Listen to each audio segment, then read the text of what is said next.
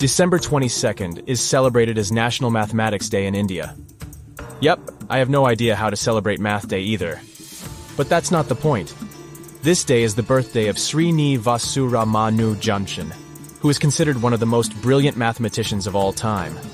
He was the second Indian to become a member of the Royal Society and the first to become a member of Trinity College in Cambridge. That's a huge deal.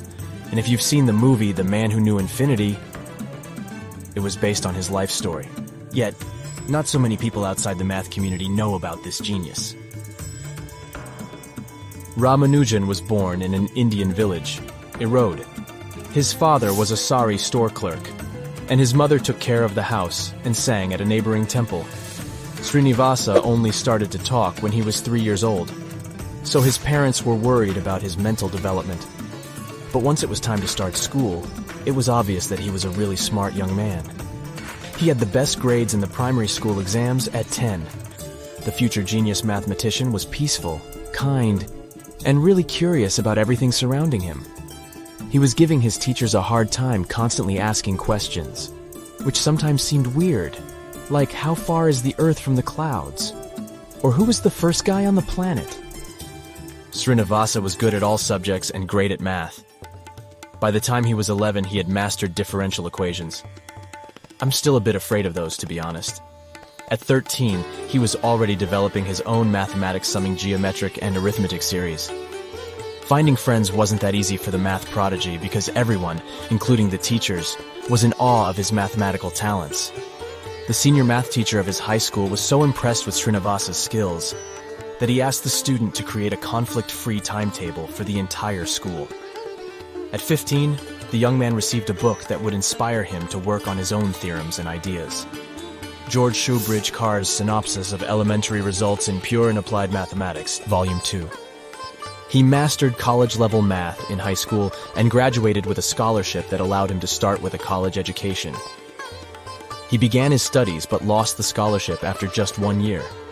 Mathematics was taking all his time and attention, and he failed all other subjects. Ramanujan knew his family couldn't pay for his studies, so he ran away to a different town. He continued with his research and enrolled at a different college, hoping to get accepted to the University of Madras later, present-day Chennai. When his college math teacher noticed his notepad, he was shocked in a good way. Ramanujan would solve the same problem which his teacher solved in 12 stages in just three stages. Sadly, he only aced the math exam again and wasn't accepted to the university. The math genius didn't give up on his research. He found the topics in Carr's book, which was still his favorite, although a bit outdated. The years to follow were uneasy for the whole of India, and for the math genius personally.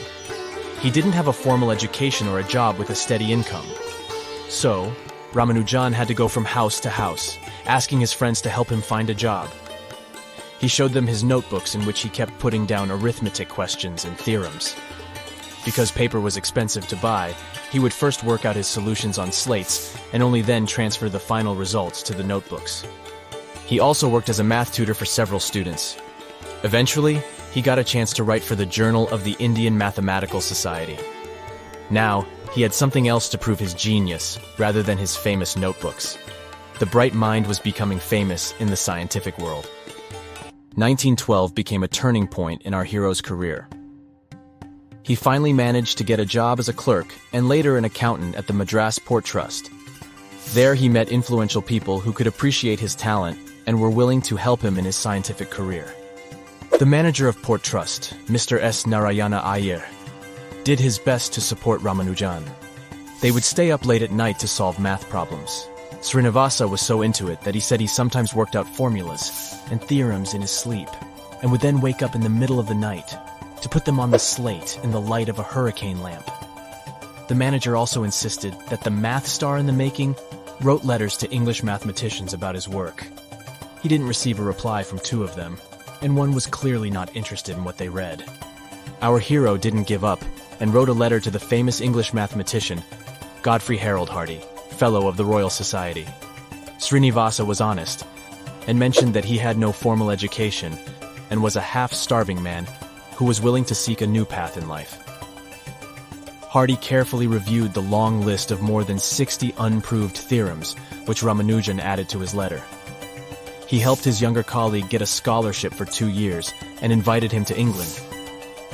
It wasn't an easy decision to make since traveling there was forbidden for members of his class. His mother didn't approve of the decision to go until a deity came to her in her dreams and said she had to do it. So in 1914, Srinivasa departed for Cambridge. Hardy helped his guest fill in the gaps in his math education.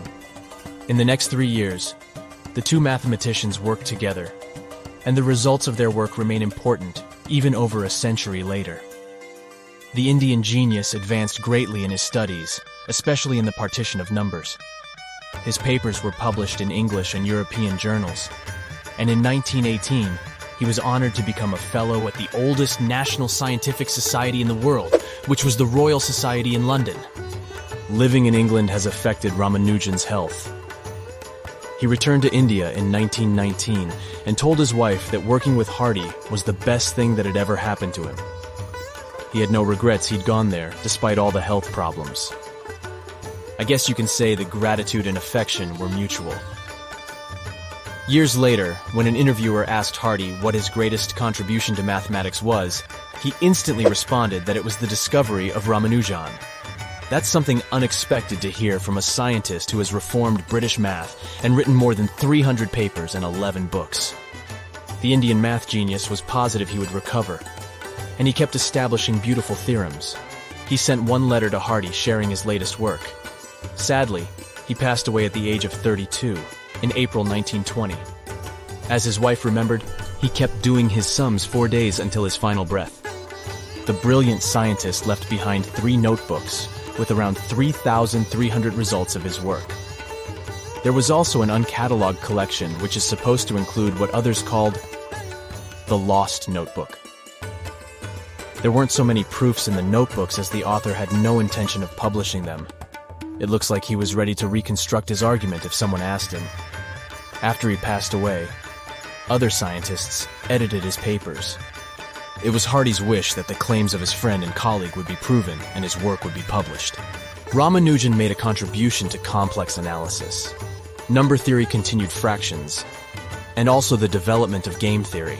He is remembered as the man who knew infinity because he managed to find a formula for infinite series for pi, which became the basis of many algorithms used today. Finding the approximate value of pi has been one of the most important questions in the history of mathematics. That's it for today. So, hey, if you pacified your curiosity, then give the video a like and share it with your friends. Or if you want more, just click on these videos and stay on the bright side.